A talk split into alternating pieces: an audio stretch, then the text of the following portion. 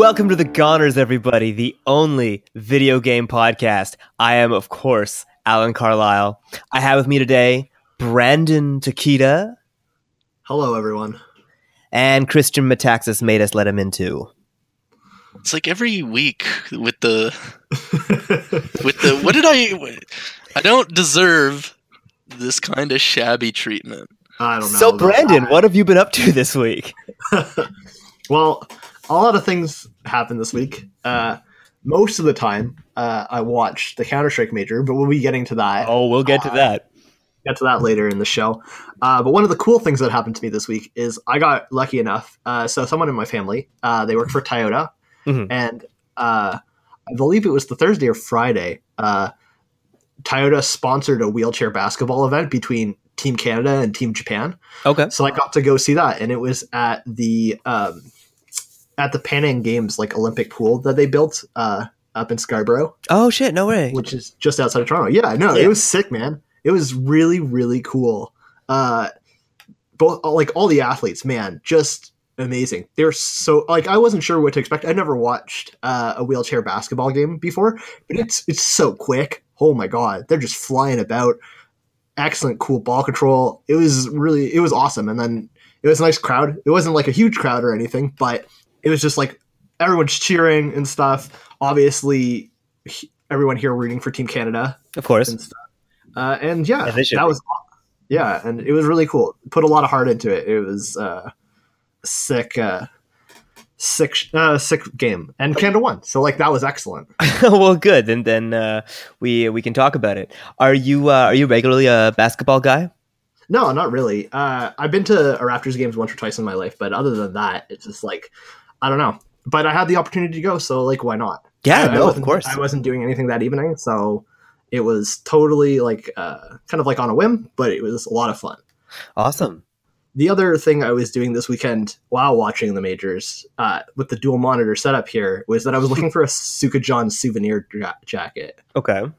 Uh, and if you don't know what a Sukajan jacket is, Which I it don't. is- it is uh, so there's during after World War II, and uh, a tradition that has been kept ongoing is that when U.S. soldiers came to Japan, they would have like the classic kind of bomber jacket, right? Leather bomber jacket slash kind of varsity style jackets, and so Japan has gone about make like kind of imitating them, but then designing them with their own uh, cultural motifs like dragons, kois, all that kind of stuff Oh, cool. and they'd be specifically popular in ports where there was ja- uh, American military bases uh, and stuff. So this tradition has gone on for like decades now. So I've, I've been trying to find a Sukajan jacket, either a new one made by like a new company uh, in Japan or potentially a vintage one. But man, they're they're expensive. they're really expensive. They're super cool though. Like they're so like bright and colorful and just like the imagery on it is always super interesting. It's like we would really, if you ever wore one or saw one, they just really stand out. So I've been trying to get my hands on uh, like a good priced, also well fitted because uh, a lot of these Sukajan jackets are made on the Japanese sizing scale. So it'd be like size medium is one of like the more like ample ones that are more amply in stock, just because that's a normal size. But then also you take into account though that size medium in Japan isn't size medium in North America. So it's it's been a struggle. But No, it is not. Bit more on the uh, the Alan size of the uh, the sizing chart. yeah, Um, but uh, yeah, that's so. Other than that, just watching some anime, playing some video games, continuing on with Valkyria Chronicles, and that's been my week. awesome. How about you, Christian? What have you been up to? um, I did. I obviously the majors, of course. Um, but earlier in the week, I had been playing Counter Strike, and I, I I bombed out of a couple matches pretty pretty stupendously, and I got really upset. And I I- went outside for like a quick walk, and then I came back inside, and I said, you know what, I'm you know what's gonna make me feel better? Senran Kagura. so like I walk down to the basement and I boot up the PS4, and then I'm sitting there and I'm I'm going through that little uh, the the the icon tray, and then I, I noticed from a month or two prior, um, when PlayStation Plus was giving out Bound for like a free download or whatever, and I thought, oh, you know what? Bound. Yeah, yeah. Have you not? Have you heard about It this? doesn't or- doesn't ring a bell. No, I'm not sure. it's sort of like I, I'm pretty sure it was inspired by games like Journey and maybe even like stylistically Super Hot. Oh. Um, I think actually they even I, I'm pretty sure I saw those like they credited it in the uh, Oh, in the ending credits. Sick looking Oh, cool. art. but um yeah no yeah look it up it's it so it's an art game sort of and like i think it's about motherhood Okay. i'm not it's i think it's about a lot of things well because the, the game starts and you're you're this woman who's clearly pregnant and um you're you're on the beach at this house in the distance and you just start going through this notebook of like childhood drawings i guess Okay. And these these drawings um, get actualized into playable levels. Oh, cool. and there's like a little bit of platforming. It's mostly just like running around and you're sort of moving through the environment. And um, i don't want to give too much away um, because it's it's it's definitely you know we we can call it a walking simulator it's definitely an experience uh, i would recommend it to anybody that uh, played journey and enjoyed it i would recommend it to anybody that uh, owns a ps4 um, that maybe auto downloads all of those ps plus games and just forgets about it Man. Should have bought a one day, one day you'll be with us. Well, we'll we'll actually get to that, but yeah. it was it was a beautiful game though the art direction was excellent i'm pretty sure from what i garnered along with the inspirations from the credits they had actually hired a dancer and uh, done, done some mocap with that um, and that when you're when you're walking around this level you're actually sort of like bouncing around this level and then you can hold this one button and then you'll sort of dance like a ballet through this level Oh wow, And, interesting. it was it was really cool. There, there was a there's a lot to dig into with that game. Um, I only played it once, and then I'm a I'm a huge trophy boy. There's another trophy for for redoing it, just like sort of in a different format, and then there's a whole bunch of speed running trophies, which I find narratively interesting. Yeah, I was about to say that those got uh, made into trophies. Yeah, but it's eh, without spoiling anything, without you know getting too deep into what the game is or what I think it is. Just because I feel like it's definitely a, sort of like a journey thing where you know don't talk to anybody about it, just go do it for a couple hours. Um, Okay. I, I'd recommend it to anybody. I'd recommend it to anybody that's remotely curious, even people that aren't curious. I might you know sit down and say, hey, just uh, shut the fuck up and play this game for a while. So uh, Um, reading the yeah. Wikipedia article for Bound, uh, it uh, it's kind of giving me some Psychonauts vibes. Did you ever did you ever play Psychonauts? no, Oh man. isn't Tim Schafer kind of like a Oh what? kind of a, kind of like a bell end? Oh, a bit. I've heard. That's what I've heard. I don't. I don't. I all I know is from my my late nights browsing the Chan is there's this one infamous screenshot of like podcast racing on the N64 or some shit. it's Not podcast, Racer. pod racer, podcast racing, Yo, and uh, we'll put our podcast against any podcast on the net. we're the and we- fastest show on iTunes. on Tatooine, and there's at the very end of the credits. They credit Tim Schafer, and then underneath it says, "For not actively trying to sabotage the project." Wow.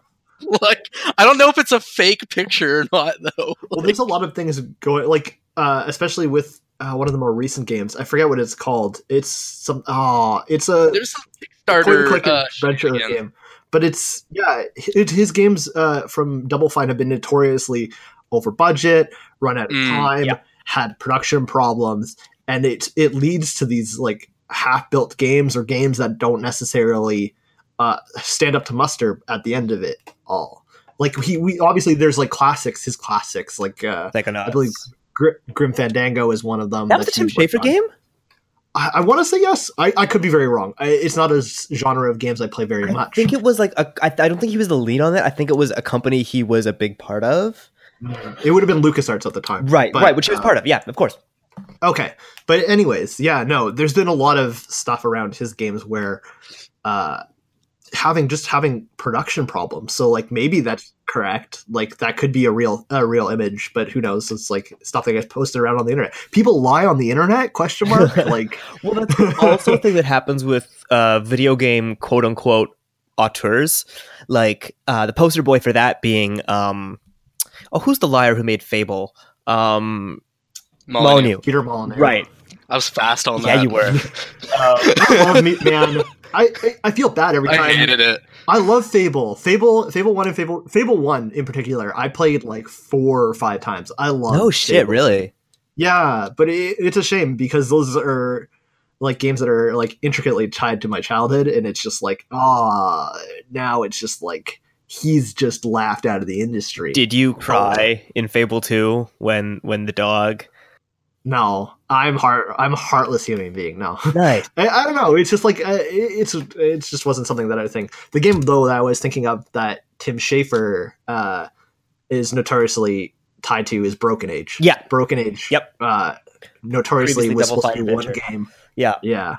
It was supposed to be one game, and it came out as two parts, and the second part was Wow. ridiculously not good compared to the first. I uh yeah, I've tried to play that. I mean, okay, I want to say um my first experience with Tim Schafer was Brutal Legend, and uh, growing up uh, as a huge fan of heavy metal, um, specifically the band Judas Priest, uh, Tim Schafer announced uh, Brutal Legend with uh, the lead singer of Judas Priest and uh, Jack Black at, the, at like the VGAs in like 2008, and that was like a huge moment for me. So I've always had like a, a soft spot in my heart for him. Um, when I was a kid, I watched the Yahtzee review for uh, Psychonauts, and Yahtzee was so glowingly positive. Which, if you know, Yahtzee is a contrast to his regular work.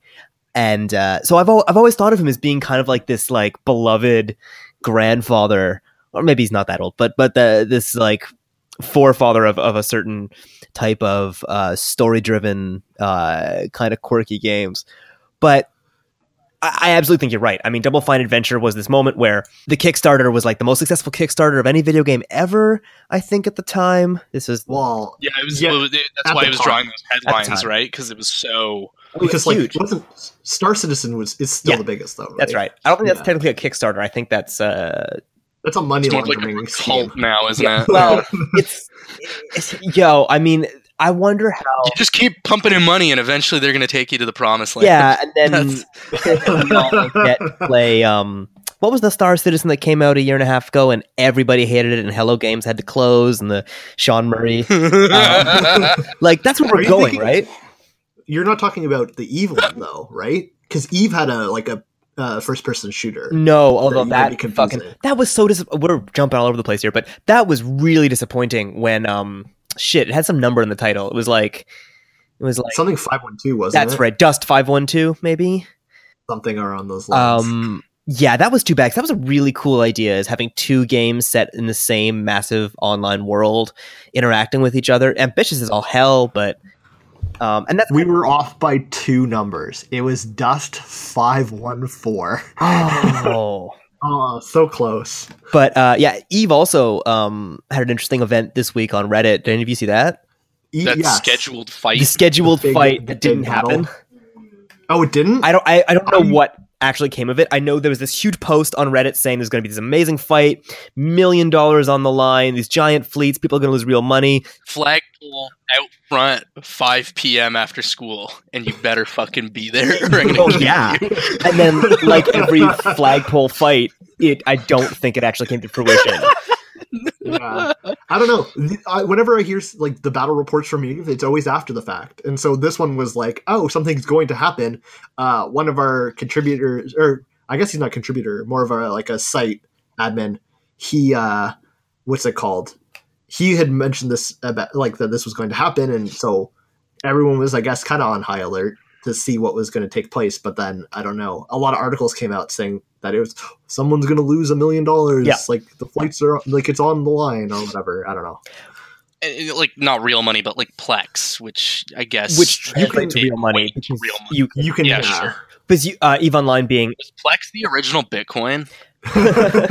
let me let me give a bit of context for that. Um, so the way it works is uh, you can use the in-game currency to pay for your subscription to the game. So that kind of creates this uh, direct comparison to U.S. dollars. And so uh, because you can sell those uh, currency to other players for real money to uh, pay for your subscription, if you lose a certain amount of Plex, then you've th- hypothetically lost an investment of a certain amount of money. Um, so to answer your question, Christian, that's yeah, that's Bitcoin. Um, It's an interesting because Eve. It's like I only know one person that plays it. It's more of like a people get excited to talk about Eve with ever without ever um like it's it's an interesting It's game so to report weird. on and to talk Yeah. about, but like nobody.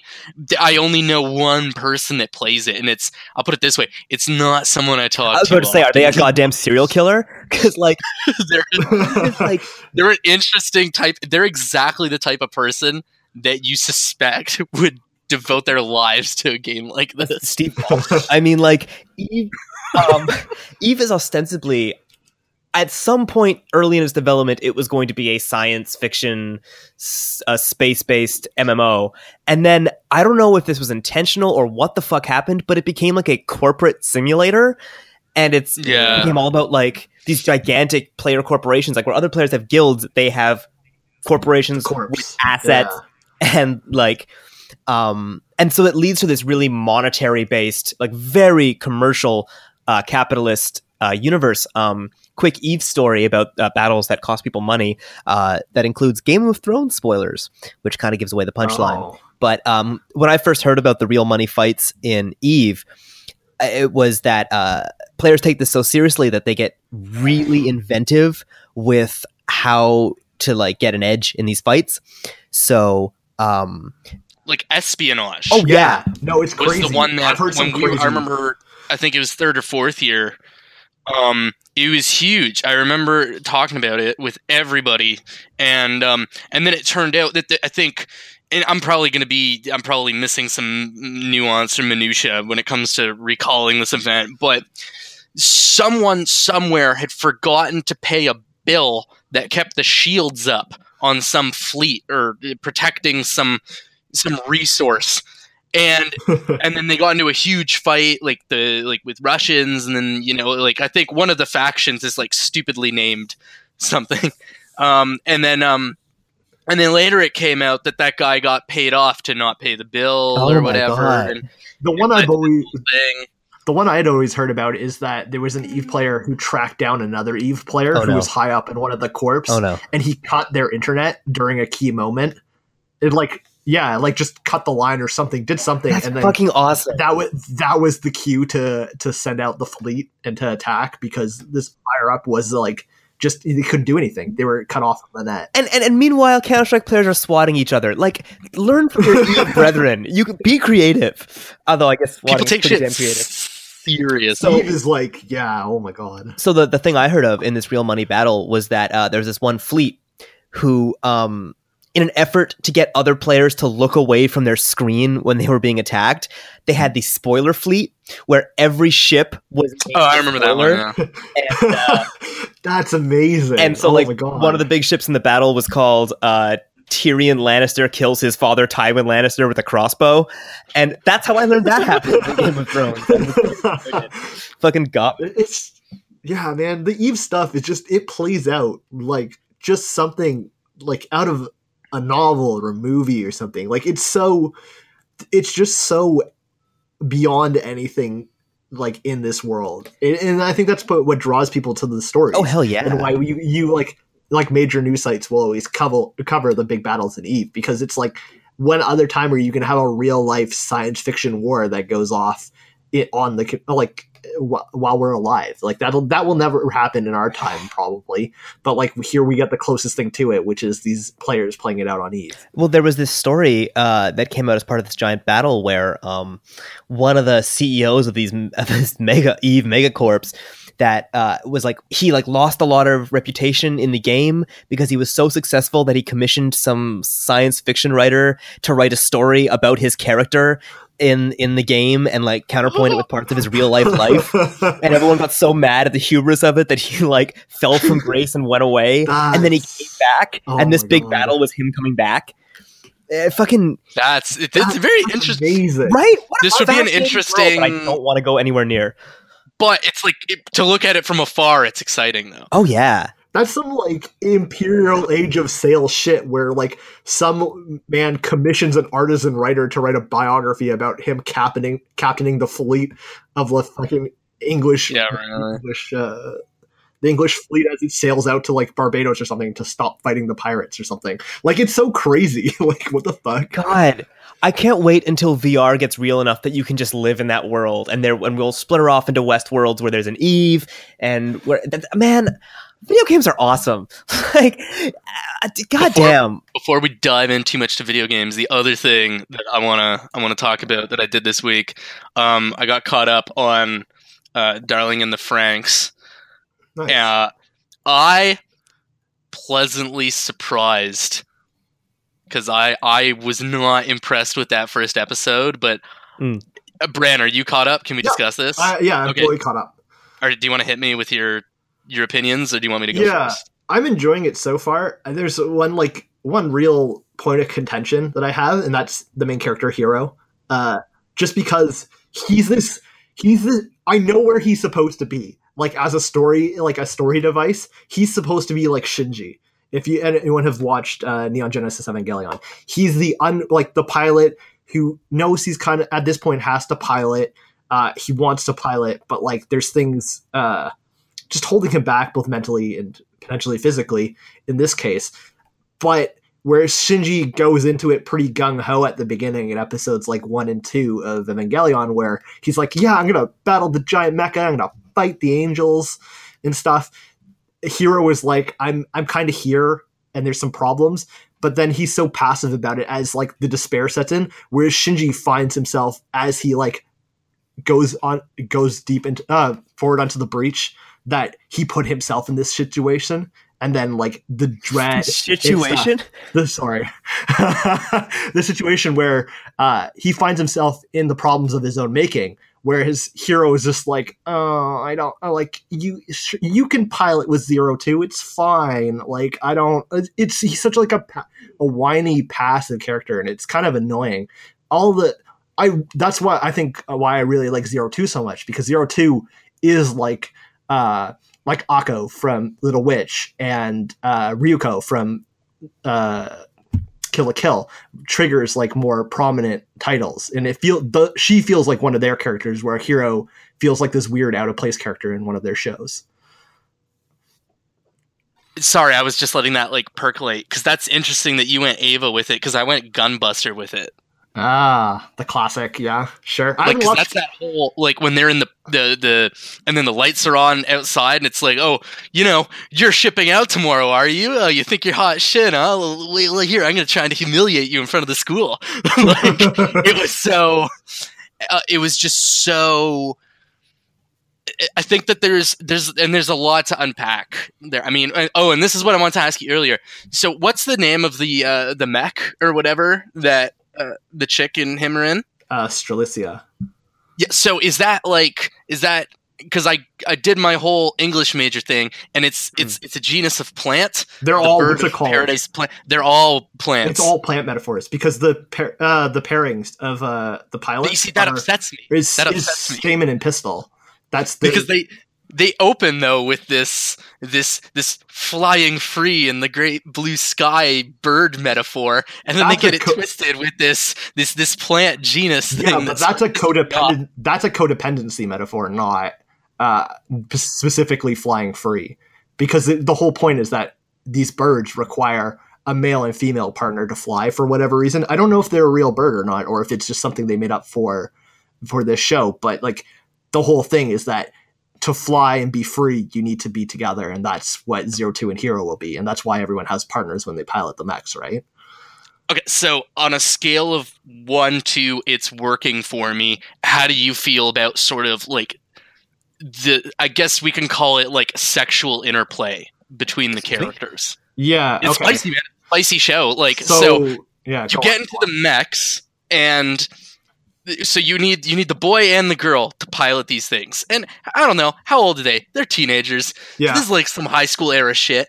The girl gets down on her her hands and knees and then the boy gets behind her in exactly the position that you're probably picturing. Yes. yeah. So And it's, it's have- kind of overt. Yeah, and they all but to to to give the show at least some credence, uh the girls wear these hoods which have the back of them is like the monitor for like uh for the how to pilot mech and then off to the side of their like their waist they have uh, I, handles. Okay. like joysticks, I guess, to, to some point. Way to pilot wait, the you trying to make it sound better, and then you Uh, like yeah, talk yeah, this yourself is- is back you're in. really yeah, no, I don't know. It's it's it's it's it's quite overt, and it's not. But again, and I'll say I'll say what I said about the Devil Man a little bit, where Mm. at, at no point during this show am I like, oh yeah, it's getting spicy. Like it's I'm more intrigued by the psychological um uh the psychological game sort of that we see unfolding between these different types of personalities okay. is what I'm and that and that recalls to me Eva, yeah, for sure. go sorry, go sure, on, for Alan. sure, for you had a question before I uh, make a point about that.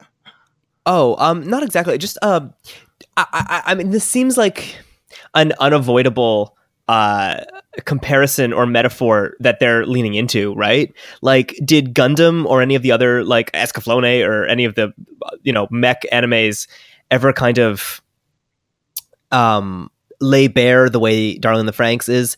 Uh, the the kind of the womb or the sexual metaphor of being inside the giant mech and that kind of uh, uh, not codependent, but you know, connected. Not uh, as thing. not as overtly as what Darling in the Frank is doing. That it's like pretty blatant. The one uh, exception maybe is after you learn something later on in Evangelion about what Unit Zero One is about. Then maybe you could get onto that. Uh, but I, like, which I won't spoil because that's like a really interesting point in the series. Uh, but no, what what it- this is pretty unique in that sense, the codependency thing, because you'll have other shows where you need a second pilot to pilot to a thing. Uh, if you look at uh, oh, what's it called, the Guillermo del Toro Pacific Rim? Pacific Rim, yeah, you they're they mind meld essentially to pilot the giant uh, the giant fighting robots that fight the kaiju monster, right? Um, but yeah, no, Darling in the Frank is pretty blatant about it. But I, what Christian was saying though, I think pushes it onto the acceptable boundaries because it's really interesting the dynamics about the characters in the show. Uh, because you have a moment in episode two where um, Ichigo and Hiro they pilot a mech together. Where uh, Oh yeah, that's and and it's that's like- very it's Yeah. a weird uh, moment because uh, Ichigo's not pilot, a weird.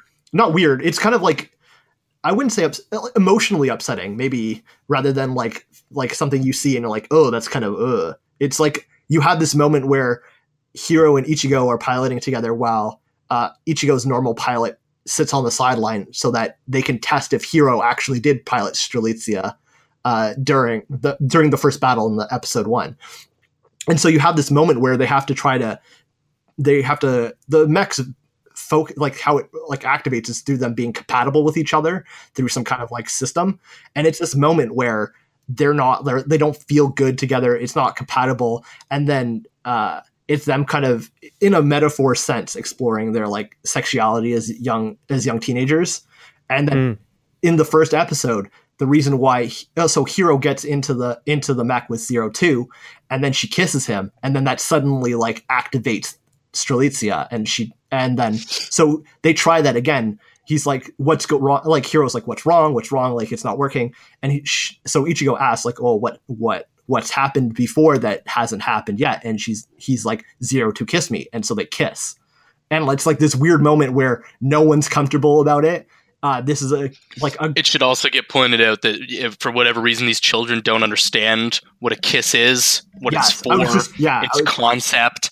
Um, okay. they it's, like It's- those weird because they're raised in this like sterile kind of environment where they're raised And to it's very- pilots. And it's and this is some this is some heads up sort of uh symbolism i think going on. I guess even like if you want to get into the plants and like the genus you, you know when you combine the strains or whatever or yeah you want to talk about uh when they get paired off and then they're they have metaphorical intercourse and mind meld inside these mechs uh under the watchful eye of papa and you have what? uh, yeah, Yeah. no, that, that's one of the. It's so this, and this is what I'm saying is this is why in the first episode I was just so what the fuck am I watching? This is just bad. It's just being like, what is this? Like, because I'm not, you know, I have no problem going downstairs and playing Senran and Kagura. I know exactly what that game's about. I know what it's trying to do. I know what it's doing. Uh, I'm fine with that as a piece of media. The first episode of Darling in the Franxx, it was sort of, um, uh, to borrow Brandon's phrase from the other day, well, I'm waiting for it to get good, and Hmm. it was, and I think it's, I think it's definitely um, approaching that mark where now I'm sort of understanding the psychological underpinnings of uh, this world that I guess now that we're in episode three, we're still, we're still neat, we're still learning lots about. We're still learning lots about it, and uh, and then of course you have these call these illusion these callbacks to uh, for sure that like I'm in my brain the, when I saw it I immediately thought Gunbuster. When you see uh, Mitsuru or the kid at the end of episode three I immediately thought of uh, tracksuit kid from the beginning the the early episodes of Eva. Oh, Um, yeah, yeah. uh, you know so there, there's a lot to unpack there and I'm I've been enjoying that but uh but yeah that's that I just I wanted to touch on that because I definitely I wanted to talk about it for sure, Sure. just because I'm uh but uh you you wanted to talk about it. you were telling me you were reading what have you been reading Oh yeah. So besides um, when you guys were talking about Darling in the Franxx and pl- I was playing uh, Mario Odyssey, but beside that, I haven't played any games this week. So I um I've been reading The Lord of the Rings. oh Have you ever read it before? No, um, and really? Uh, girlfriends and ex girlfriends have tried to get me to watch those movies my entire life. I keep falling asleep, so I figured I'd I'd I'd crack a dusty old book open and be a be a smart boy. That's a fucking good ass book, man. Like I was, I mean, I've read the Game of Thrones books, and um, I've read a lot of science fiction and Stephen King and stuff. So I, I'm I feel fairly familiar with genre, but um, man, like the the prose, like Tolkien is a beautiful writer, and I've I've heard a lot of people complain about how uh, the Lord of the Rings kind of you'll you'll you'll be going along in the plot everything's good and then you'll get 10 pages of a character just singing a song or Yeah. reading a poem That's where I stopped reading book one. right Okay, so here's like a little little short story before that. Yeah. So right when the movies were coming out, like in theaters and stuff. i bet i know I- what character I- killed it for you Well, what's it called? I started reading book one, and then it kind of like, and then I went to go see it in theaters. I didn't finish it in time before the movie came out or whatever. right uh, way back when. And so I stopped reading it, but it was around right around that time with Tom Bombadil, that i Uh, knew it i fucking knew it Yeah. which is like this character who who a lot of people theorize is the god of the Tolkien universe. fuck yeah It's just like uh, yeah. Anyways, it, it's this weird point, but yeah. And I picked up books two and three though, and I read those all the way through.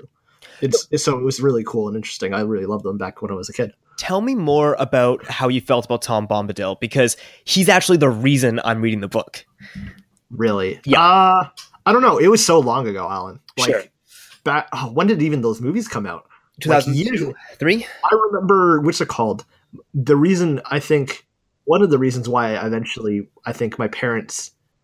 No, no, no. uh, This is going to be a reason why they got the DVD player, but I think that's a different story. But um, uh, there was a choice though. This is a distinct memory I had. I was in the Walmart, uh, which isn't too far from my house, and we went there, and there was two distinct options you can buy the first Lord of the Rings. Uh, Right. You could either get it on VHS or you could get it on DVD. And we Ooh, bought hard ours on choice. V- we bought ours on VHS. Ooh, wrong choice.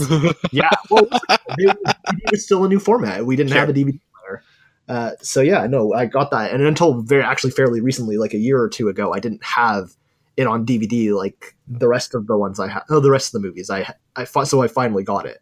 right. But yeah, I've I- watched every movie exactly once. I got sick in the second year of university, and I just put all three on in a row when I was sick in bed. Yeah.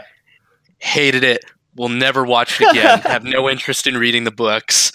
So- He should have died on that rock. It would have made for a more interesting oh. story. Oh. Um, the interesting story for me isn't this idiot that can't seem to not wear this ring. Bad things happen when I put on the ring, but I can't help myself. Sure. It's my I'm more interested in his friend that seems to have to hold hands with this idiot for three books worth of narrative.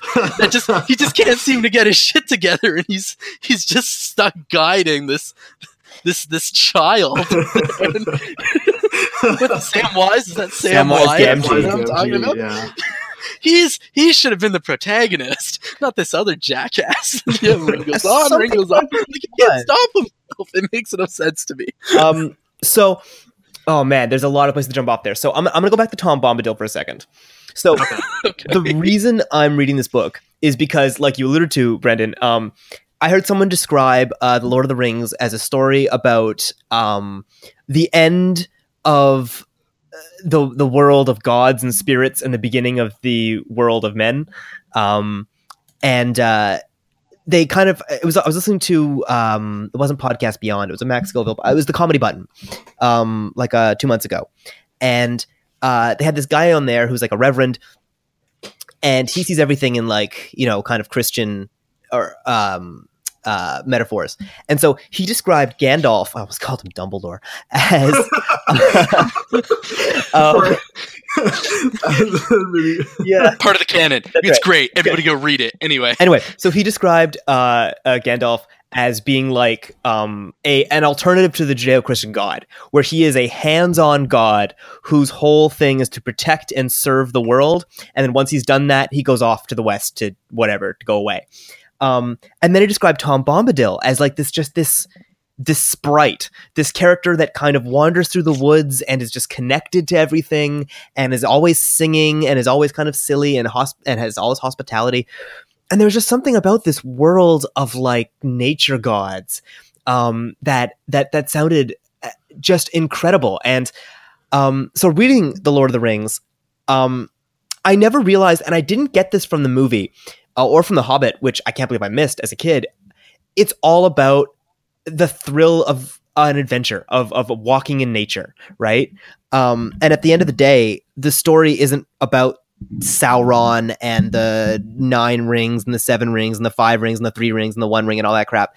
It's about um, the feeling of being connected to the world and of wanting to serve it and of respecting and worshiping kind of a, a, journey through, uh, through Oh, that nature sounds pretty. it's beautiful. And so like when the book becomes, you know, a character's walking and they look at a rock, and then it becomes the history of the people who put that rock there, and then the stories and songs of that culture. And then you start really getting into what the personalities of the individuals were in this culture. Why are hobbits different from men? What like hobbits like to drink and they like to eat and they worship and they're petty, but they love each other, but they also really hate each other in, in ways. And they're kind of like English, you know, West Country kind of farmers. It's all about just it's the whole book is this kind of meditation on on this space and it's really not about the story. So when it becomes wh- when you drop into a 10 page poem about you know a tree it's that that's why you're there.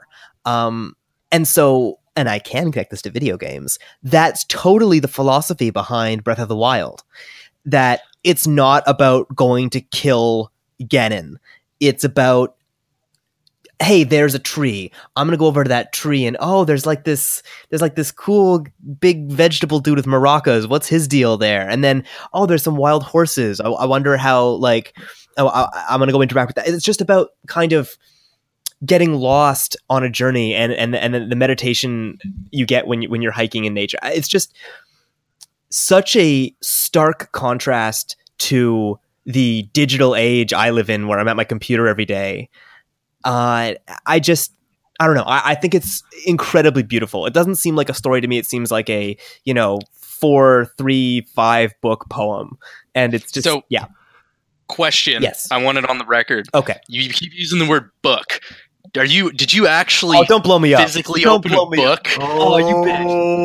Oh, you suck. Okay. Only because Alan is notorious for cultivating. Notorious famous for my awesome strategy for literary achievement.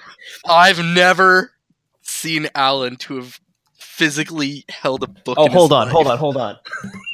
Is this a fact? Is this You a hear this? Fact from Risky? Book. Christian Right, Risky straight up book. Here's another book. Here, that, that's a notebook. It's a geometry. This is great for You the could, do, you audio could be doing podcast. anything over there. Hold on. So, okay, without without making you, without me being a pretentious piece of shit about it, are, are you listening to it or are you are you reading it? I'm listening to it, and that Okay, 'cause this- no, because this is interesting to me. That's where interesting. when I was It helps. exactly, and this is where I'm getting with it. Because when I was in grade eight, I cracked open The Hobbit, Yeah. and I found it too intimidating, and I had to stop after 20 pages. right. Um, I have to imagine hearing someone. It's almost like when you read Shakespeare and it's like, but then you listen to Shakespeare or you watch Shakespeare, and all of a sudden this becomes much more meaningful and engaging, and you're able to you're able to you know, feel something that maybe uh, reading that that language and that prose might have felt a little too obtuse before. Absolutely, yeah, that's really interesting, especially since that point is like it's a point of contention for a lot of people who are reading and they're like man this whole section with tom bombadil why? And then you yeah. have this moment where if you're reading it yeah because now you're stuck in 10 pages where you don't know how the rhythm works to the and song. work. And it's yeah you have to piece it together and it's 10 pages of work. It's not like prose. There's rhythm. There's meter. There's also, it's when you have uh what's it called? When you have an audiobook too as well uh you get a sense that this is the correct way that has been decided because Lord of the Rings, yep. obviously, an old like an old series of books. They didn't come out yesterday. No. Uh, so this is like over the years and decades, this has been the decided de facto way to dis- uh, to read this or to interpret this text uh, audially, mm-hmm. and it's just like, yeah, that must play a lot into it as well because who knows? Because if you were to say you, Alan, yeah. were to give that's me uh, start an audio podcast where you just read Lord of the Rings, uh, you would have to find a way to best interpret this this song in, in poetry in the book, and where as in like now these audiobooks are done by professionals and stuff. They obviously have some kind of like plan when they're writing, uh, like while they're reading it, and like they know how it's going to be now rather than you trying to figure it out. Absolutely. And a couple points to that. Um, one, uh, so I read a lot of Stephen King, and um, just because it's comfortable. You know, I, I, I like his prose. I like kind of the way he thinks. Um, I totally think the effect of horror is very much diminished by having someone read it to you because it's not in your head. It's not something that you have to kind of deal with. It's a guy telling you stuff. But Lord of the Rings um, absolutely is improved uh, with having a reader because um, in my case, I find reading kind of um, intimidating. It, it, makes me a little anxious um, it feels like work a lot of the time. So having someone read it to me is very calming. So I, I, am not intimidated. I'm not like bummed out when I have to read 10 pages of poetry. But also, um, two things on that. When you get into songs, and there are a lot of songs, especially with Tom Bombadil, the the author sings them and they have melodies and they're different and they're pretty and they sound like songs and that and it's really enriching. You really feel like it's a real thing that you're getting a part of. But another thing is the names and the language. Um, a lot of people who read The Hobbit read the dragon's name as Smog, and then in the movies he's Smaug. And even smaller than that, um, Frodo. He's Frodo, and in the book he's Frodo, and that R and we we so we we run up into this all the time um, being on the internet and this is what we lose when we um, when we walk away from that sort of oral culture when you read band names on the internet um, or when you come across someone else and they they pronounce the pokemon's name a little bit different than yeah. you do Classic. it's like these Mario versus Mario Oh yeah, that was yeah. a big deal back in the day when you were a kid. It'd be like, is it Super Mario or Super Mario? You're pronouncing it wrong. You're an idiot. Like, right. who's who's right? And let's just it's it's Mario. It is Mario. We, are gonna tell you here. that's that's the same as being right versus wrong. But yeah, absolutely. they are idiots. But um, he's we've heard Mario say it out loud. We've heard him say his name. Did anyone think that that Mario in Mario Odyssey is sounding a little haggard when he goes He's getting a Mario little Odyssey? I'm like, oh, that's an old Italian man. Super Mario. Mario, oh, he's gotta he's gotta take a quick breath, like, oh, we're doing it again. when will they let me die? but I absolutely agree with what you're saying, Christian, and I think that's that's a that's a really beautiful point to take this to. And this is not and not to call not to call Lord of the Rings archaic, but it's definitely set in that sort of oh, old oh, yeah. world yeah. Yeah. So when you think of these things and you think of Shakespeare and maybe you think of Beowulf and these other things, these aren't things that are necessarily meant to be read with by candlelight and you're sitting in your room and you know, uh, you know, like these dusty old tomes. These are meant to be uh, performed. These things are meant to be vocalized and read aloud and sang and enjoyed with other people. And- um, and yeah, that so um and nobody's convincing me to read or watch these these movies or books. But it, it, it's it's exciting to have this conversation where and this is something eh, that we lose Yes. a hundred percent by just being plugged in. Well, and you just you know you read the letters and then you just you your understanding and then it stops there. And as I get older and my work becomes more and more screen based, I have less reasons to go outside and to explore nature and to be connected with the natural, physical, analog world. And as a kid, I never really. I always thought that analog stuff was the past and digital stuff is the future. So anything I can do on a computer, I should do on a computer. Uh, my show notes are all on a computer. I don't touch paper anymore, but that's a whole thing about my messy house. Um, and th- th- this book is really showing me just that christian just that you know the digitization the you know of of the of the world of of life it it, it is a lot it is a lossy process we are we are losing something and i don't know it, I, I really think this is um I am learning a lot from the experience of, of, of, of quote unquote reading this book, and yeah, no, it's it's wonderful. Let's talk about video Well, and, and I, I, I only half meant to embarrass you right? No, Like, no, I no, no. I was considering whether or not to bring that up because it is such a, a part of um, the. Well, it's Uh, definitely the shaped your experience. right? Yeah. I would too, recommend too far gone everybody listen to it. Algonquin retreat is that 2018 Oh hell yeah! Let's go to the Algonquin woods and do some pay uh, paying our bills. Nice. Good save. Um, no, it's beautiful up there, man. It's fucking gorgeous. Um, yeah, no. Um, what have I been reading? I'm stuck on. Not Daigo. I'm stuck on uh, another. um, crap. What's it called? Now I forget. It's hilarious though.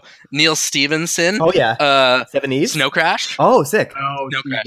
It was, uh, but it, it's so here, and that's why I was laughing earlier. It's because like, now I'm I'm in currently engaging with two pieces of media where um uh, the, his the, the the protagonist's name is Hiro, and in Snow Crash they even go so far as to, his name is Hiro Protagonist.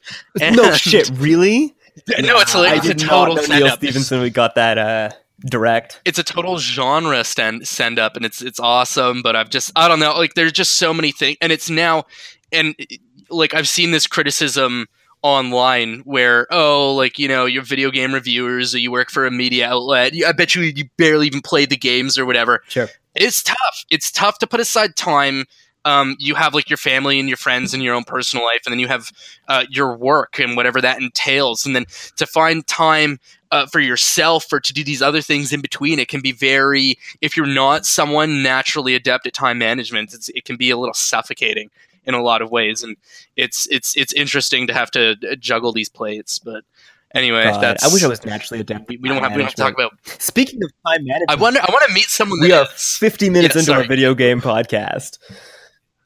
Yes Books are cool. Books man. are really cool. You know what else is cool? do we want to segue the uh, up here Xbox has done a very cool thing it. this week.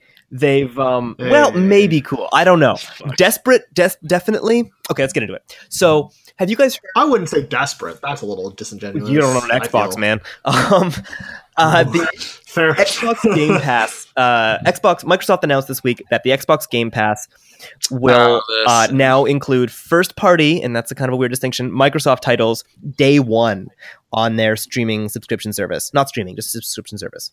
Um, last week we talked about Nvidia's uh, streaming, game streaming Netflix model. now, GeForce Now. GeForce Now, and now Microsoft is really doubling down on it. I've always thought Game P- Pass was cool, but there was no reason to. I didn't unless I want to play ReCore, which you know, no offense, but I played it. Um, you know, uh, I, Savage. man, just I, I, anyway. W- w- no need to, to to kick that uh, uh, particular uh, uh, Dead robot horse. can Yeah. down the road. sure into yeah so into the drain um but so now for uh i'm going to use american money here um as opposed to our usual canadian but for $10 in the us 12 in canada um a month 12 Skittles. you can uh get access to all these first party day one games as well as whatever back catalog they have on game pass um so this obviously is microsoft moving towards the netflix model which as i was saying last week i think is good Um, it means that hypothetically, when the new Halo comes out, if the new Halo comes out, you can play it for ten dollars for a month and then delete your subscription and move on with your life. Yeah, and that's where they sort of that's where I get hung up on it because I'm, I'm going to be honest. I bought an Xbox 360 specifically to pay to play Halo 3. I saw the trailer in the movie theater, and then I just remember sitting there being like, "Okay, well, I'm buying that."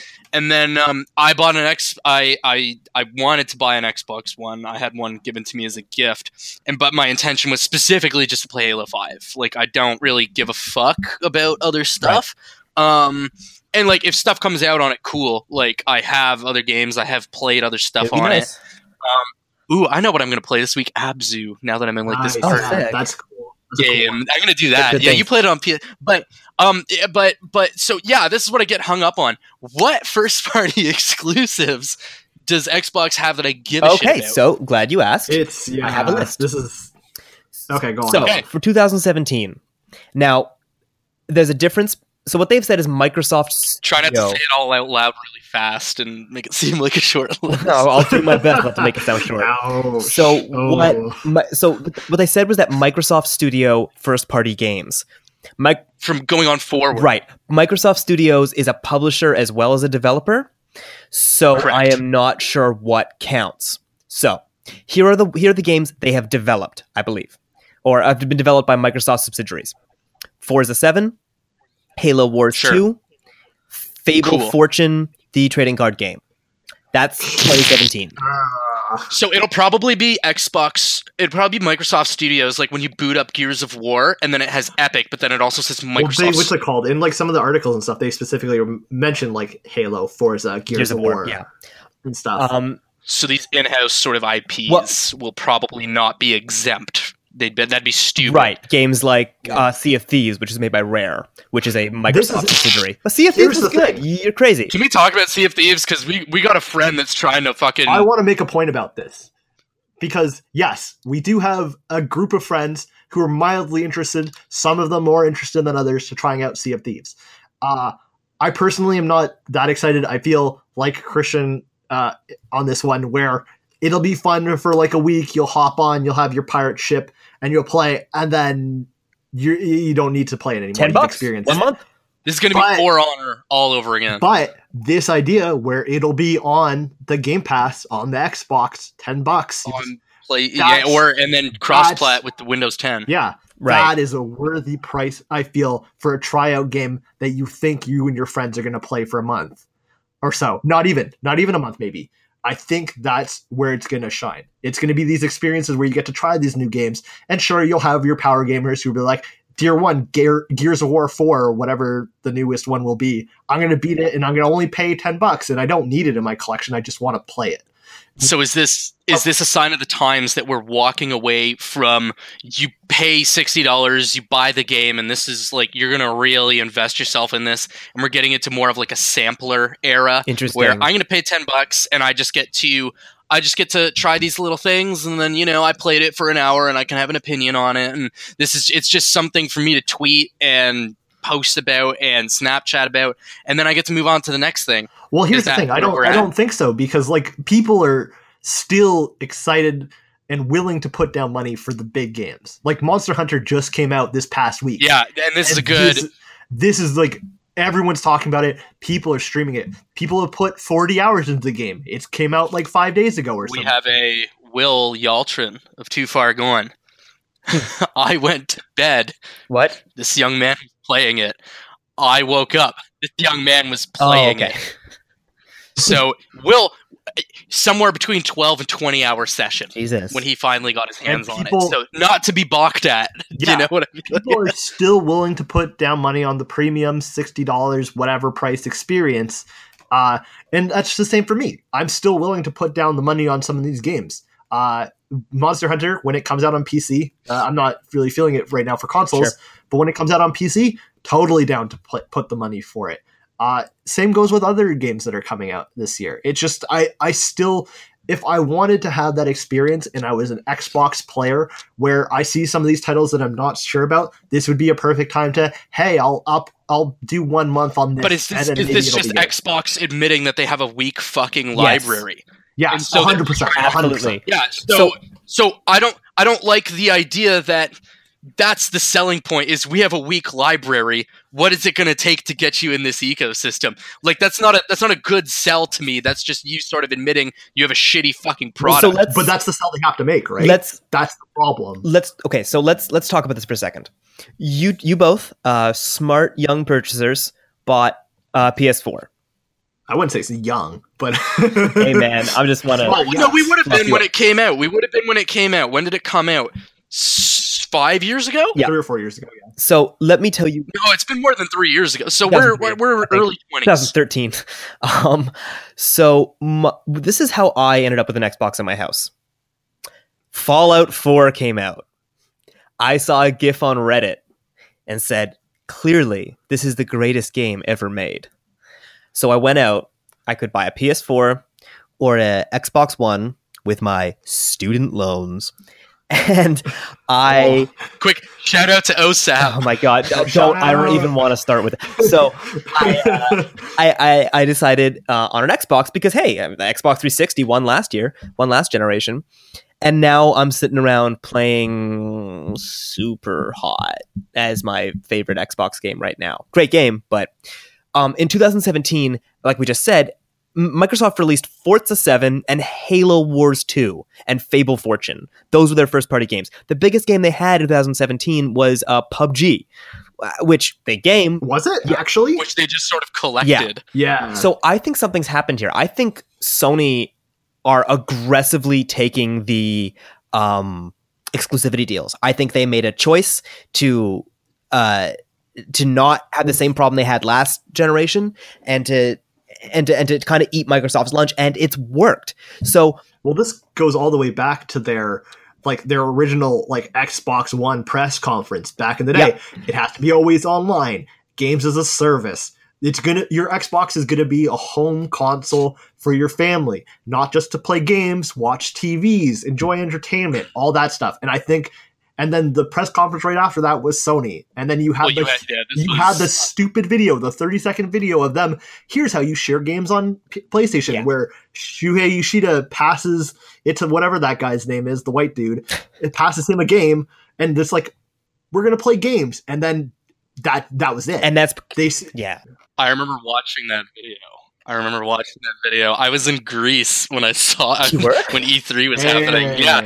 So like there was one we- we were in Rhodes for a few days and I got like super fucking just burnt to a crisp torched on the beach and like I was just so sunburned. I just stayed in the hotel the next day. Like I just had to chill out.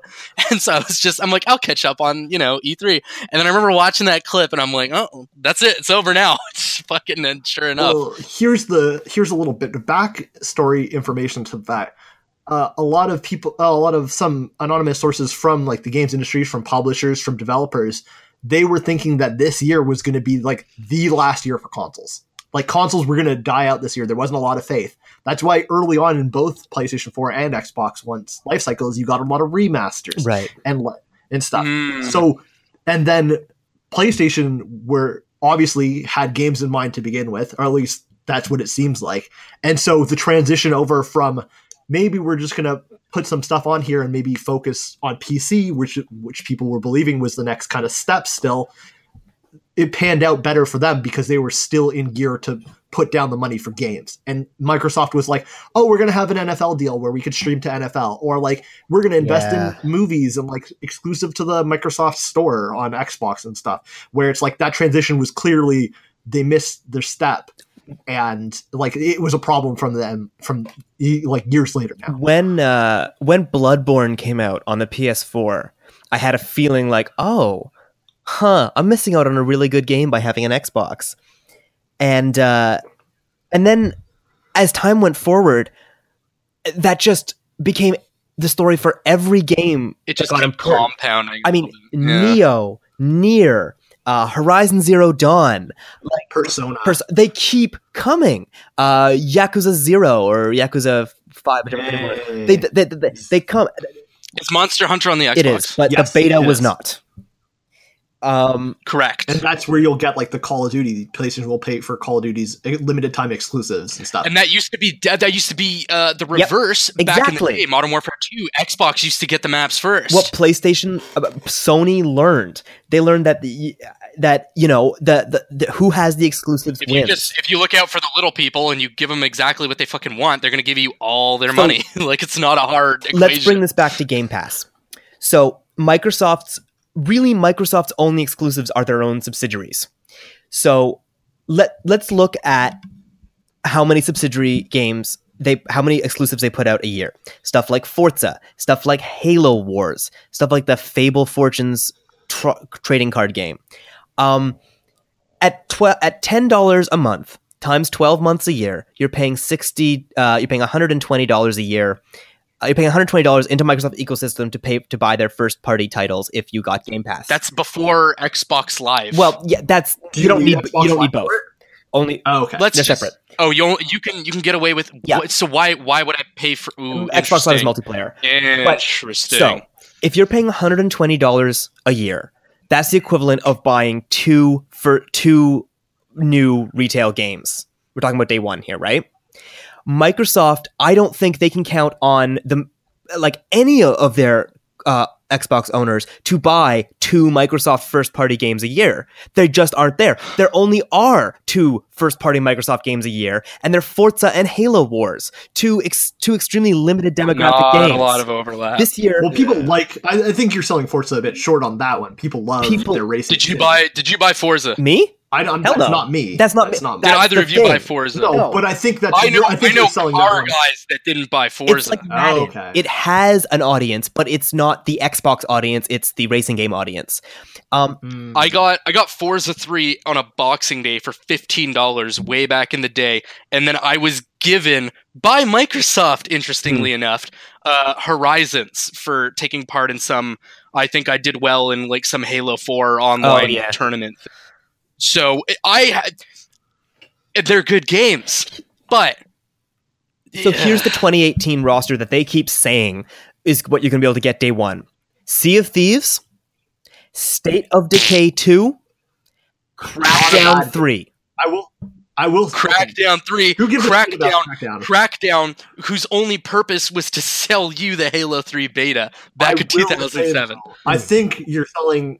Sea of Thieves will be popular. I like and I Sea think of this. Thieves. I'll tell one you. I'll tell you exactly why it's going to be popular. It's because we've been talking about it for a fucking year, and then now all the fucking the cool kids are playing it on Twitch, which gets fucking people thinking about it and talking about it. And then you're like, man, I get to be in a pirate Looks ship, good. and then you're gonna fucking you're gonna let. Sure, I bet it's great. But what's it Well, called? It's, I was gonna, going to be say. For Honor again, man. No, Who I 100 cares? agree. But it's also say State of Decay. Uh, Not a, a pretty- AAA title. Not a AAA title, but pretty successful. Yeah, and I I, think State of Decay 1. actually a game. Yeah. So what? it, like, so what do we have? We got three. We got we got pirate gimmick. We got probably going to be a decent game, and then some other bullshit. No one gives a Crackdown about. 3, which Crackdown 2 completely kind of ended that franchise. It was, I don't really think in a post Saints Row 4 world it matters. Um, here, here's the statement, and this is what kind of uh, stuck in my craw a bit, to use a ridiculous phrase. Um, uh, you know, talking about what uh, you'll be able to get first uh, first day. Uh, this is uh, the Xbox head, uh, Phil Spencer. Is that right? Um, Yes. Yeah, uh, dot dot dot future unannounced games from Microsoft Studios, including new iterations of our biggest Xbox One exclusive franchises, such as Halo, nothing announced, Forza, nothing announced, Gears of War, nothing announced, on the same day as launch. He's saying They've we have they- t- we have franchises you've heard of. it's If it's an did- interesting when you think about because these are Halo and Gears of War, not to be balked at. I, I'll balk I at Gears of War. grew up playing those games. I love those games. The original Gears was something Yeah, it else. Um, It was good. but Good um, these are games that these these are carcasses. These are skeletons that have been gutted. The meat has been Everyone who stripped plays off. Halo these Five knows that. Halo is not. Halo is built by three four three. Gears of Could War is built. Bungie. It's not Bleszinski. It's No, the Coalition. See, that's where you're wrong. I think if Bungie took Halo back, it would. This is maybe rose tinted glasses, but I think if Bungie took Halo back, it would be fine. Except for Not that They it never was like would. They never lies would. to you about how we. We don't need to. We don't Uh, need all to right, all right. fucking pick this fight. We we already. I don't even want to talk No, about that. Move on. But Halo uh, gear, these are not. th- This is this is when your favorite band sort of breaks up, and then the label puts it back together, and they've transplanted like a new Shit, drummer a and bassist, Yeah. and it's you know it, you know you're gonna buy it, you know it'll be fine, but it's not it's not the the band that you stood outside in the cold to get a ticket for at will call. It's not the I wish I could band that you example. bought the shirt for. Um, yeah. Anyway, So I don't know. I'm I'm I'm hot. I'm angry about it, but I I see I can see I would see a value. I'm if you play a PC, let's say you're playing Gears of War on the computer. Do I pay for Xbox No. Live? I don't think so. no. Interesting. Interesting. let, let let's i want to uh, so uh, to close off this topic because it's getting kind of angry and i don't i don't want to be an angry show um i feel let down by microsoft i feel there is a desperation in what they're doing because of their lack of titles and they're clearly losing this console generation everybody knows that however i think the idea of day one downloadable uh, subscription based service is great um, dangerous as we move into a subscription based model for individual games uh, with the games of service stuff, and we'll get to that. But I think this is a step towards the future. Um, you know, they say that necessity is the mother of invention, and uh, there's certainly a necessity on Xbox Live. Just to like cap this off really Please. quickly, I just want to say if they don't introduce something new at E3 this year for this service, uh, this is then it's dead. Yeah. Uh, I don't think it, it'll have any pull because like this is where they're like unannounced things, so that means they have to have an announcement. They have to And announce there's no Halo or Gears of War or both. Yeah, well, and we're gonna get Halo Six, and y- people liked Halo Five. Man, they said that the multiplayer was pretty That was all me right. that said that. yeah, Um, it was okay. It was fine. I don't know. I played I played a fair bit of it too, and it's fine. But I mean, Single I player don't- though, man. I'm optimistic. Uh, Pretty. I don't know. We can have a but sure. God, That's what we were saying about Battlefront. I'm optimistic. I'm Yeah, optimistic that Xbox will do some shit. the future will always You be gotta better than the past. Uh, It's always going to get better. Um, questionable if you're living in the Terminator world, but okay. Well, and which we are. Um, so let's let let's talk about something big and cool and good that happened uh, yesterday. The reason we're recording a day late. Um, I'm not even going to cue it Yes. up. Kristen, what happened yesterday? From the Yes. lowest lows to the highest highs, my friend. There it is. Yes. Go on, Christian. Ah, I'm I'm staring at it in my closet right now. My Cloud Nine jersey. Seen it many times. Man, it's it was a glorious day for North America. Truly the greatest continent. Would you say Earth. that America is now great again? Mm, I wouldn't go that far. I will say. So, we have rich basically- rights. three week long major, which sort of pissed me off for Counter Strike, culminating in some of the the most exciting uh, competition I've seen in years from the sport, from the game. Cloud Nine, North America's best hope to win a major, ever. uh, at factually until now struggling to make it out of pools, maybe coming fourth, never coming anywhere close, get escaping qualifiers Barely. with an 0-2 record, um, and then clawing their way into the actual competition, clawing their way through uh, seasoned teams like SK, G2, uh, d- finally fighting against the Yankee-esque FaZe Clan, uh, having poached some top talent, olofmeister, Nico, Rain, big names in the scene. karrigan. karrigan. From Astralis. Um, someone I'm forget Guardian. Guardian. Guardian. My God, Guardian. And then to to go to a best of three, uh, to go to the final map, double overtime. Uh, to have it clutched out by uh, a young man that escaped getting banned for life in, I believe, 2011 during the iBuy Power match fixing scandal, who has stuck through the Cloud9 roster, made it past the boy band era of Sean Gares and Freakazoid, past the uh, the weird sort of in between stages with Slemmy and um, Slemmy? uh, others. I think um, uh, to to to emerge on uh, truly the greatest iteration of Cloud Nine, uh, and to and to win it for for North America. I- exciting stuff. What a game. Storybook ending. What a fucking series, man. Skadoodle, also one of the longest running players in the game that has never qualified for like the the legend status of the majors. I think he was like seven seven majors in a row. He was at the majors and had never qualified to the semifinal era. Like the the post game interview, and he's sort of, and they're like, "How do you feel?" And he's like, "Oh, you know, like, I'm not crying. You're crying. Shut up." just, just the most awkward, cringy. Like, it was great though. awesome. Man, what exciting matches. I've been watching esports for years. Years and years now, ever since like the StarCraft 2 beta. Obviously, esports has been around longer than that, but as a person now that's experienced it back in the day to where it is now on Twitch, this was by far one of the most exciting matches I've ever watched. It- Over a million viewers. Wow, over a million really? viewers on on one stream, which is the record. th- They now hold the record for a one stream Jesus. event. So, like usually, like uh, esports events will have uh, English stream, Russian stream, uh, things, and that'll usually be used to conflate the numbers a little bit. It's like, oh, we had a few hundred thousand on this stream, we had a few hundred thousand on that stream, and in total, the event got a big number. E League, the finals, game three, Cloud9 versus FaZe Clan on Inferno. 1.08 million. Some were saying 1.1 million. So a huge number of people watching. Damn. Like it's crazy. And what a game. The And this- we should we should temper this. We are we're Canadian. We watched this as North American fans. Um, but just to add some context really quickly, Counter Strike historically uh, has been dominated by um, the Europeans. In in the years that I think Brandon and I have been uh, attentive viewers, uh, you'll see uh, VP in the Poles uh, come through. You'll see Astralis in the Danish squad. You'll see uh, Fnatic in the Swedes with Yeah. Nip. Fnatic Um, Swedes. that was Ninjas in pajamas.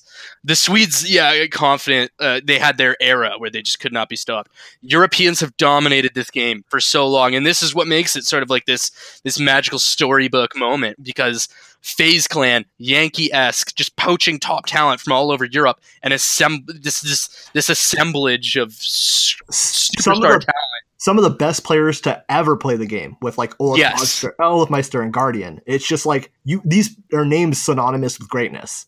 Like you Nico, very people had their eyes on this person coming up through mousesports, saying this is going to be him and s1mple were sort of regarded as you know the this is the young talent, this is going to be the future of the game or whatever.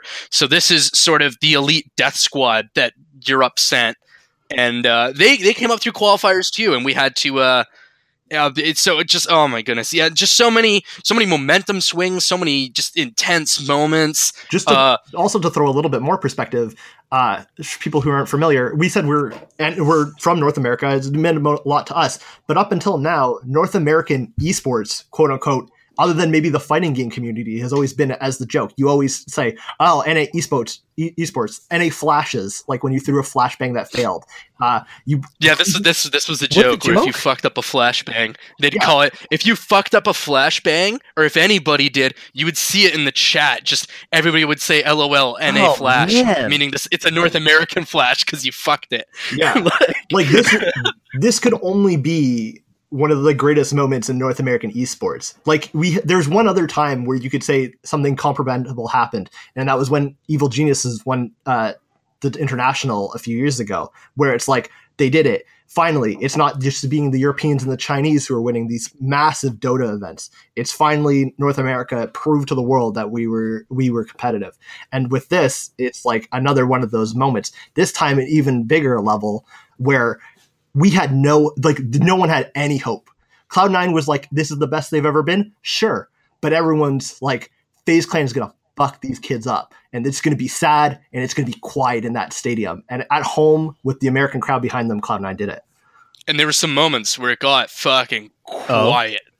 Yeah. When it looked like there were there it was it was in the second half of the third map, there were moments where uh, you would see Stewie or Tarik or somebody, and they'd get a couple early frags, and they'd they'd have this five three advantage, and then they would just keep they would just keep their foot on the gas just like a little too long, and it's uh, all of a sudden they just lose these rounds. And then you That have you know, if you go up early five three, that's like a yeah you should you know best team in the world, you, you got to be Right. winning those, and it would just it did not it looked grim. And then you had moments of brilliance from Guardian on FaZe Clan where he would just kill three people in a round with the op. And just like in nutty situations where it's like only the best in the world could do it. And then you had there was one play in particular where I The almost smoke, the, smoke. There's okay. Oh my god. So to describe a little bit about the map Inferno, uh, there's the terrorist spawn on one side of the map, and there's the counter terrorist side on the other side of the map. It's how the map is played out. So there's two bomb sites, Right. A and B.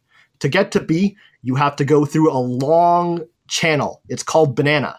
Uh, in, by everybody in the game, it's like a it's a pseudonym. It's just for it. this corridor. It, like it- it's just it just it's like shooting fish in a barrel if you get caught Right. in this thing. So what happens is uh, Nico from FaZe Clan is holding the top of Banana, looking down with his M4 trained down there to stop any terrorists, the Cloud9 boys, coming up. And so things get a little hot. He's normally what happens is you throw a smoke at the top of Banana to block it off, to delay some time, to make a smoke screen so that uh, it wastes more time on the clock. You only have so many uh, seconds and minutes in the round. And what he does instead of falling back to the bomb site to play it like any other player would, he hi- there's a little wall at the top of Banana to make the choke point just that little bit thinner, and he hides inside the smoke, right beside the wall. And Cloud Nine, four of them pass, nobody checks it. This is usually at- any level is a place you would check. Uh, just to like someone's being cheeky. Of course, you're a pro. You're going to check every angle. But the the pressure from the situation had Cloud Nine sprint past it, four players, and the fifth player, autimatic, is coming up banana from the bottom. Nico pops out of the smoke as everyone from Cloud9's already on the B bomb site, and he shoots him down. The bomb drops. FaZe has control of the bomb. It was so it was like this weird moment where uh, you see him get shot and then you see the bomb go up and just you're sitting at home and you just your heart just drops. It's like no. This is The last person walking was holding the bomb. Are you shitting fir- me? This is in the first overtime too. This is like whoever if Cloud9 wins- won that round, that was it. And then they they take it back from that. They they Cloud9 lose the next three rounds. They force the double overtime, and it's just so. And so you see shit like that that you shouldn't be getting away with. You see Tarik reeking, re, like peeking and re, double peeking and re-peeking. just these weird these shots that yeah maybe you'll go for it online, but not not when half a million dollars is on the line. And he's hitting them. He's hitting them. And anyway, uh, just to we could talk about this all day, Brandon and I. But like the point is. Cloud9, North American Counter Strike. we live in a post Cloud9 world. We are living in Cloud9's North America, where anything is possible. Uh, God. I'm gonna name my firstborn child Skadoodle, and Ugh. Tyler Tyler Metaxas, and it's uh, it's uh, that's all there is to it. It's just just an awesome moment if you're a fan. It, it just oh god, just, I'm gonna shut up. I'll keep talking about it. yeah, go on, Alan. Dude, segue us away because otherwise we could spend like a whole podcast talking. You want a segue? Okay. Um, we talked about some crafty Europeans. We talked about some less than reputable North Americans. Here it So now we have to sully the reputation of one more continent. Let's talk about the the darkest, the the, the most. Yeah, let's talk about anime. okay. Um, so first thing, one of the things I forgot to mention in uh in the like what I did this week, but is related to Too Far Gone and anime content, was that one of the pieces I wrote earlier this month is that the Jessica Nigri uh, documentary came out Oh, on did- Rooster Teeth. Oh wow!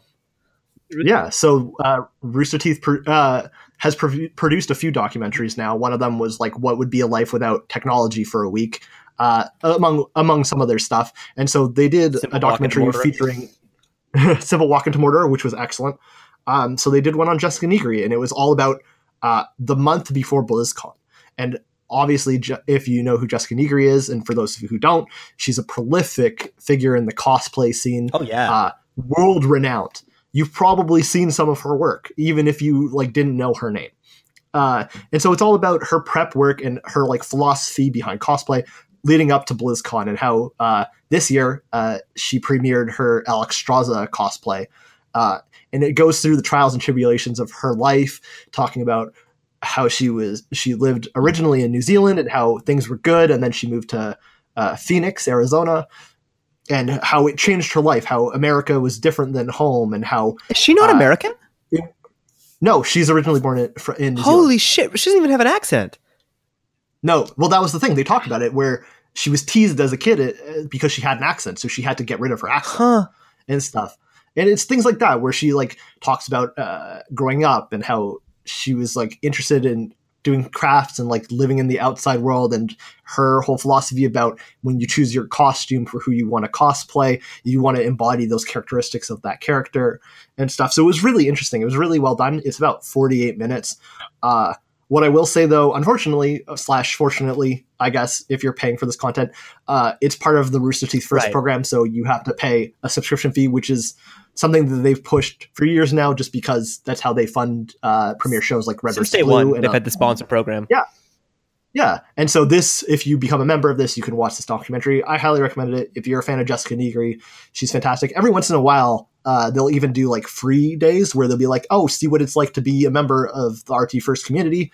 And so, if you ever, if that ever comes up in the coming months and weeks, I would highly recommend watching the Jessica Nigri documentary if you're a fan of her work or really like cosplay. Jessica Nigri has had like a weirdly close relationship with Rooster Teeth. I feel like for her whole career.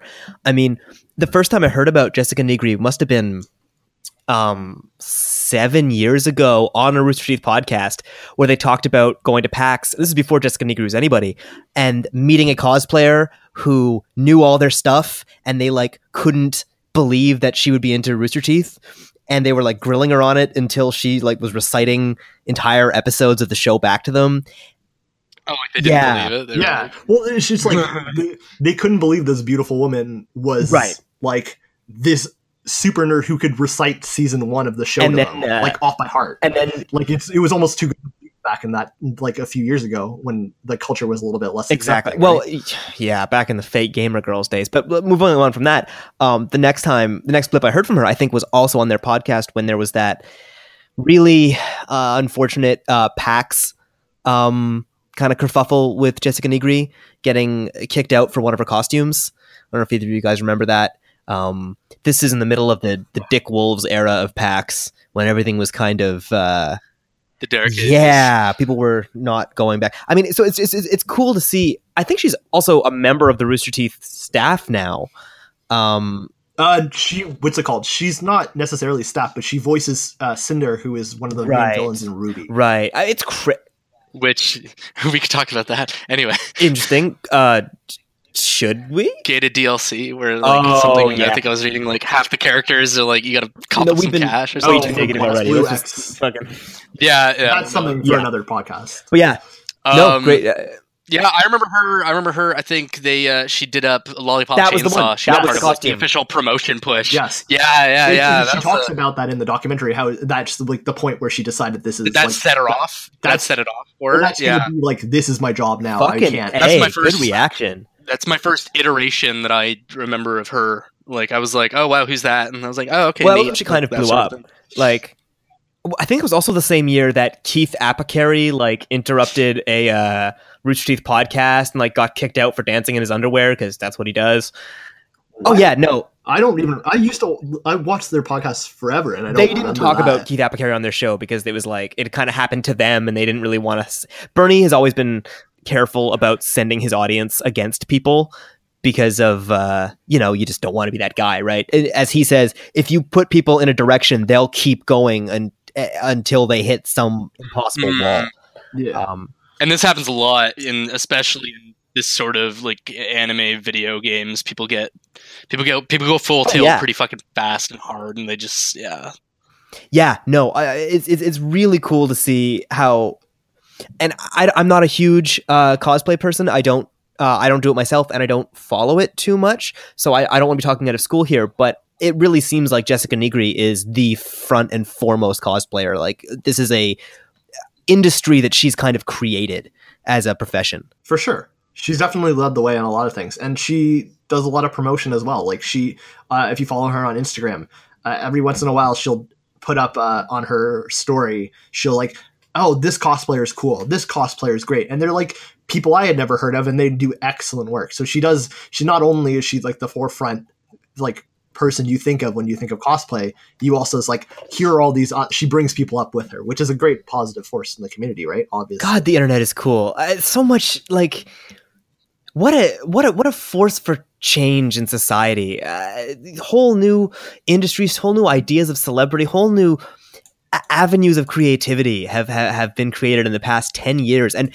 we are we're we're so lucky to be the generation that gets to watch it happen that gets to be in on the ground floor. I mean the industrial revolution was cool. I love my model t but like I'm, uh, no, it's pretty cool, and this is and it's something like anybody that's seen sort of um, Midnight in Paris, and you have these sorts of ideas where it's like, wouldn't it be cool to have grown up in the the 80s or something like that, or wouldn't it have been cool to you know grow up in the 20s and 30s and be in Paris with Hemingway and Fitzgerald and Gertrude Stein and these types of people?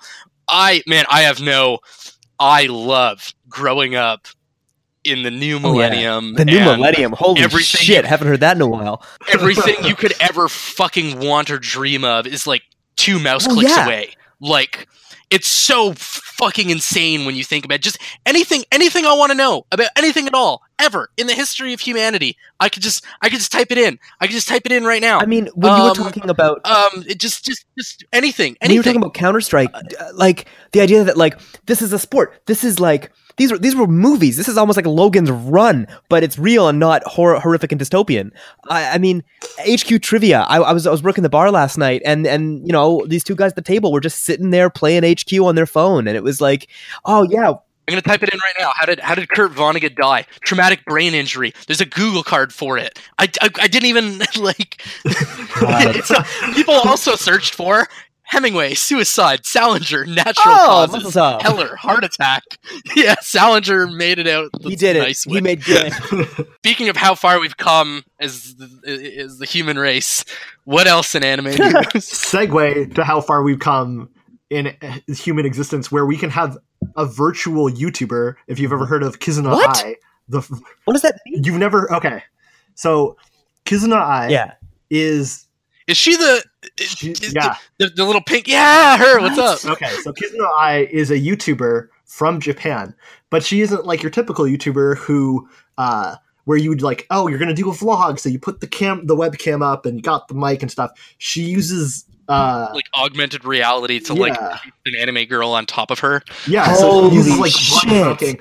And so she's created this personality where she's this she plays this AI character and it's like this cute like little anime girl with this pink bunny rabbit kind of uh oh headband and she so for not only did that gain a lot of traction uh just in being in the virtual space on YouTube sh- right she's also become now popular enough to get her own photo book which if you're like talking about like idol culture and stuff in Japan is a pretty big deal. It's like you have a book now uh, where you can flip through and there'll be funny poses and stuff like that, all these pictures. So she's now transcended out of the virtual space into the real world where you can buy her photo book, which is kind of crazy to think about. Starting out as this like kind of weird moment online where uh, a person masked themselves as an anime character and started playing video games and doing other like kind of fun stuff online. fucking Rooster Teeth called it on their podcast.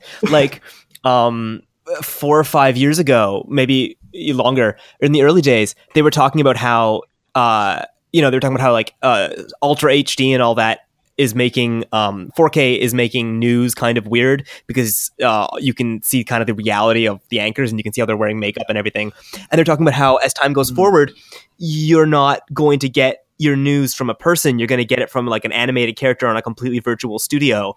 And then going even Ah, farther okay. further, you can then like they're saying you would be able to like choose who's reading the news. Like you have your real news reader with the dots, and then you just put the overlay and the voice filter you want on them. I want Gareth from Mass Effect. You could have it like spot the dog. Just yeah, whatever to you want, man. like a little.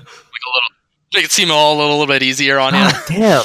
And, and Yeah. well, ah, man, I, I I just wish I could get like a window into 20 years from now to see like what the hell the world looks like. well, even more interesting is that Kizuna Ai was obviously the first virtual YouTuber, but now there's been there's like a few now. There's like three or four, maybe five of them all together, and they've also started to branch off. So not only are you getting like this is starting a trend, there's more of them out there, and they've been growing a fan base, which is kind of interesting. Holy shit! Um. Anyways, so back to more of the real world, I guess, as far as you can get with anime. So last week, uh, uh, Sunday. So when we were when we recorded last week, Right. Um, unfortunately, this has happened. I heard about this slightly after the fact. So Pop Team Epic, we've been talking talking Yeah, about it uh, last few weeks. They held an event in Akihabara where they were giving out like paper masks of the angry Popuko face, and Popuko being one of the Awesome. one of the, the titular characters of this series.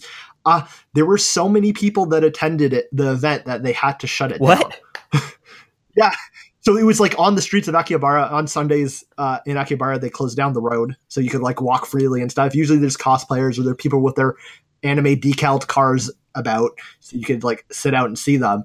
But yeah, so they held this event and like three thousand people Oh showed up and they were trying to like get these masks and there obviously wasn't enough and it created this huge crowd so they had to like stop the event from taking place Jesus. and uh, yeah just wow just what a weird of course only in and Japan. that's like a busy place without there being like a crazy event. People in yeah, masks. exactly Yeah. not even people in masks people clamoring for masks they wanted this sick angry Popuko mask God. And then to continue continuing on with the Pop Team Epic news, uh, something that was announced the other day was that Pop Team Epic is going to be releasing a three CD set uh, for the anime, but like a CD, like a CD set, like music, like what people are assuming is to be music because nobody knows what's going to be on it, and that's part part of the Pop Team Epic aesthetic, where it's like something's coming out in a three CD set. Do we know what? Is it going to be all the songs from the anime because they've been parodying a bunch of stuff? Slash, uh, on episode two, we talked about this the other week, where they had this like crazy felt stop motion section where it became a music video. So like, who really knows what's coming out on these 3D uh, or these three CD set that is coming out for them? That's so fucking weird. Three CD set. I feel like it should be like the greatest hits of Elvis, and it's 1998. Uh, See, that's the thing. That could very well be it. the greatest hits of Elvis. Yeah. I mean, why And not? no- like, why not? Why not with Pop Team Epic? Why wouldn't they just troll the shit out of you for buying the CD set? God Like- bless him. The last two years for Comiket, they've set up booths uh, there to give out merchandise, quote unquote, and it's been like pieces of rubble. just like where it's like they're parodying the culture of like people going to Comiket to get these crazy Sure. exclusive merchandise, and of course, Pop Team Epic would show up with some rocks and try to sell them to you because you're you want the exclusive merch from Comiket. Like it's Debris. yeah, Debris. That's almost Well, like this is- Cards Against Humanity digging the holiday hole. Yeah. What, what do you mean? Your cards You against remember what that? you mean? Oh, for for Uh, no. for Christmas 2016, they they had a, a big charity drive where for every dollar Cards against. Cards Against Humanity, Oh, sorry. Continue. where for every uh you know whatever every dollar you donated would go to continuing the rental they have of this giant digging machine and they just dug a hole in the desert and it was the Cards Against Humanity holiday hole. Awesome. yeah. It's it's totally along those veins, but yeah, Awesome, awesome. Playing into the anime otaku culture. I love it. Uh, another cool thing that's coming out, speaking of otaku culture and like collector's edition stuff, Devilman Crybaby has the announced Blu-ray. special edition Blu-ray. Sick. Holy sh! What a s- Isn't it supposed to be expensive as fucking shit though? yeah. So it's supposed to be about 295 US dollars, Whoa! but it comes Sell with your PS3. yeah, pretty much. That's well, I need it that's that's that's my only Blu-ray player, so like I can't sell it. Do you sell the, the the horse to get the? How does that? What's the? Put the cart before the horse. No, no, no. What do you do? You sell? Do you sell your hair and then they get you That's get a right, comb? Christian. For, I got you a comb What are the- for. Uh, Anyways, oh, you So got me a Blu- mirror. The irony. so this Blu-ray set is a box set. It has all 10 episodes, including English subtitles, which is for people unaware, usually uh, Blu-ray sets uh, that you can get from Japan for your favorite animes, they won't come with it because it's supposed to be meant to be sold in Japan. oh, this really? specifically mentions that there will be English subtitles, which is great. Hopefully, they're better than the Netflix one. I'm still angry about it. uh, and so this comes with the 10 episodes obviously that make up the show it comes with two bonus cds which is which is the soundtrack to it which excellent soundtrack if you haven't given haven't listened to it if you haven't watched the show even maybe even just give it a listen the great music it comes with and if, a, and if you like Devilman, sorry to interrupt. If you like Devilman, you can go. You can watch Ping Pong. You can watch uh, Tatami Galaxy. You can watch these other sick fucking shows that By the have awesome director. soundtracks that are just as fucking good. By uh, by- what's his name? uh i ooh, put me on the spot i don't have it up and my keyboard makes a lot of noise so you can look that up i'll continue on uh Look it up, you nerds. Homework. Anyways, same director uh, for all the shows that Christian mentioned. Excellent anime. Uh, it also comes with an 100 page animation materials book, which I'm going to assume is like how they storyboard and stuff out. hundred pages. like- Yes. And then it comes with a second 100 page art book. Whoa. And then on top of all this, even better, if you enjoyed the soundtrack even more and you wanted some sick merch to prove how fucking hardcore you are about Devilman Crybaby, it comes with a 12 inch vinyl of the soundtrack Oh, of course. and it's just like man what a what a piece to the collection of your anime weeb goods Give me that price again. it is 32,400 yen or approximately 295 US dollars What a value. uh and yeah just going on with more anime news Mhm. uh they announced there was another trailer that came out for Mob- m- ah, mobile suit gundam the origin episode 6 uh the rise of the red comet The Uh, saga continues. the saga continues so gundam the origin is takes place before the original 1979 cult classic uh gundam Of which you're all familiar. which we're all familiar of course especially I have heard Alan that. is intimately familiar It's with the one with robots in the sky. Yeah exactly perfect Uh, nice, buddy. so this once so Gundam the Origin follows the story of Char Aznable, who is the protagonist in the original Gundam series, And it's unicycle him, model. his life, grow, yes, and unicycle model, correct. From uh, anyways, Brett. so it follows Nice his callback, bro.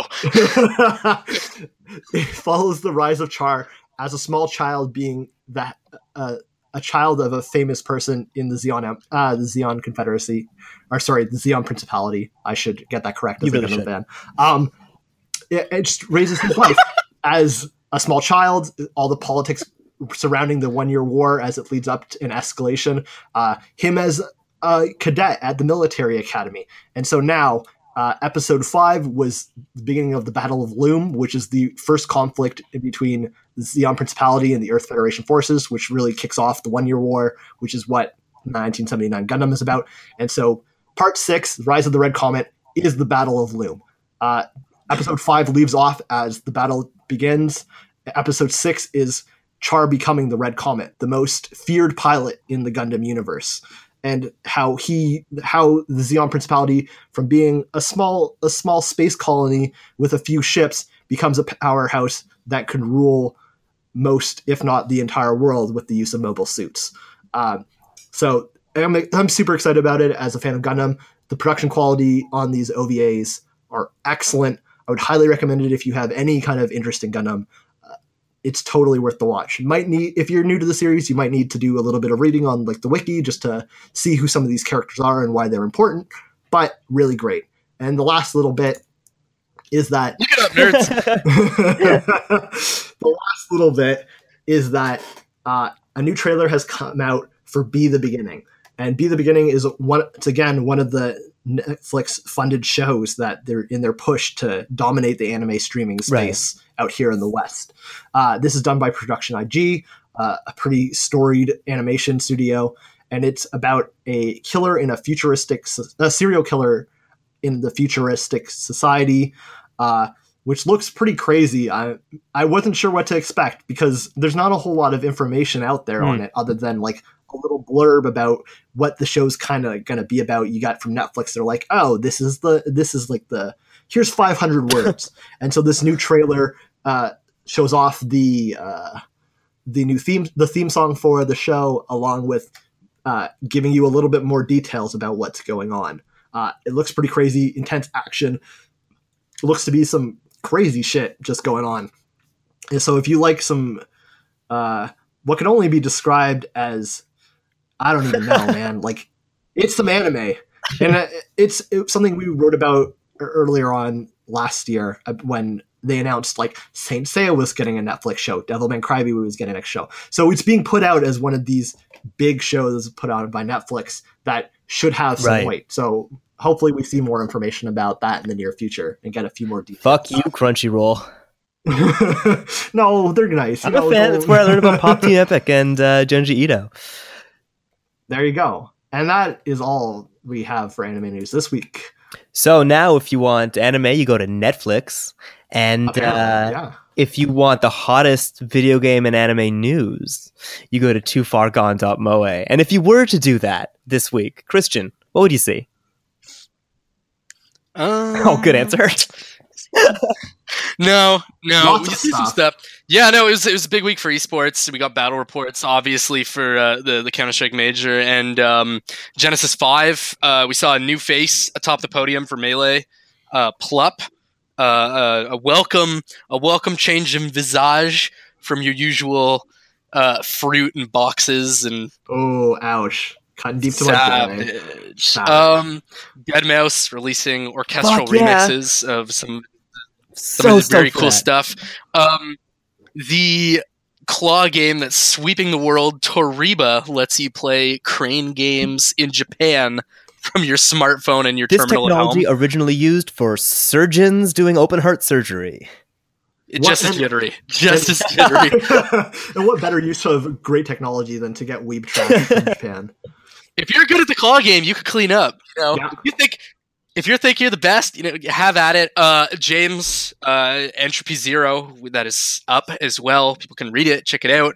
Um, and this coming week, we're gonna be we are beginning production of our video content. Yeah, we are. Exciting, Nice. exciting life. You're gonna be seeing a homepage redesign in the near future Oh man, video content getting pushed out. I'll put it this way, ladies and gentlemen, friends and family. I'll put it Romans. this way. countrymen. If you think the homepage looks sexy now, eh. man, you just this whole, the whole the ghost and, this is, and then we've gone full circle. We start the way we finish with It's Alan just, just sticking it to me. There are a lot of You stuff, baby. you know, always happening here on the website. Never a dull moment on the internet. And so you can read about the, as you're saying, you can read about the uh, Counter Strike uh, major. So maybe, uh, maybe if you like Counter Strike, uh, keep an eye on uh, Too Far Gone.